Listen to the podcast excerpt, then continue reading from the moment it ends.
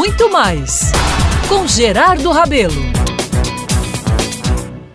O que a gente analisa é o seguinte: há dois anos atrás aconteceu algo similar no litoral nordestino. É, foi um rebu, né? Nós ainda tivemos sorte, porque me parece que na época, é, no trecho que vem de Pitimbu para cá, para João Pessoa, não houve, não chegou por conta da movimentação marinha, uhum. não chegaram é, esses lotes, vamos dizer assim, de piche, né? Que a palavra é essa, piche, que joga, que suja e que traduz simplesmente no fato de que aqui se faz e aqui ninguém dá conta de punir ninguém, porque eles soltam em águas internacionais, ou seja, acima, a, a, acima do limite mínimo que tem que ter da costa brasileira para poder dizer que está passando. Tem, tem esse registro, né?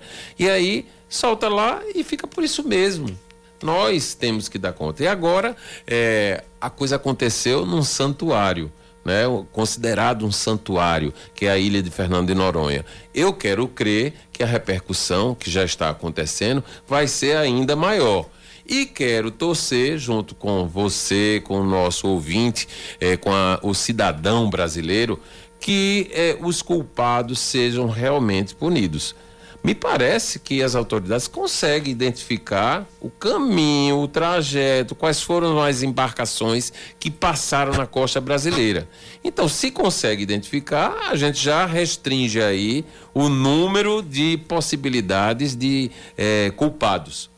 Vamos atrás e temos que culpar. Agora, não existe o, o que eu vejo de pior nisso aí. Há uma grita dos ecologistas, das pessoas que do meio ambiente, mas a grande maioria da população não está nem aí, não liga para isso aí. Ah, é, acha e a solução está sendo dada, né? Em Fernando de Noronha, como aqui na nossa costa nordestina, a própria população, os grupos ecológicos é que vão para as beiras mar e recolhem toneladas de piche. Eu fico é, nesse momento querendo me ajoelhar e rezar.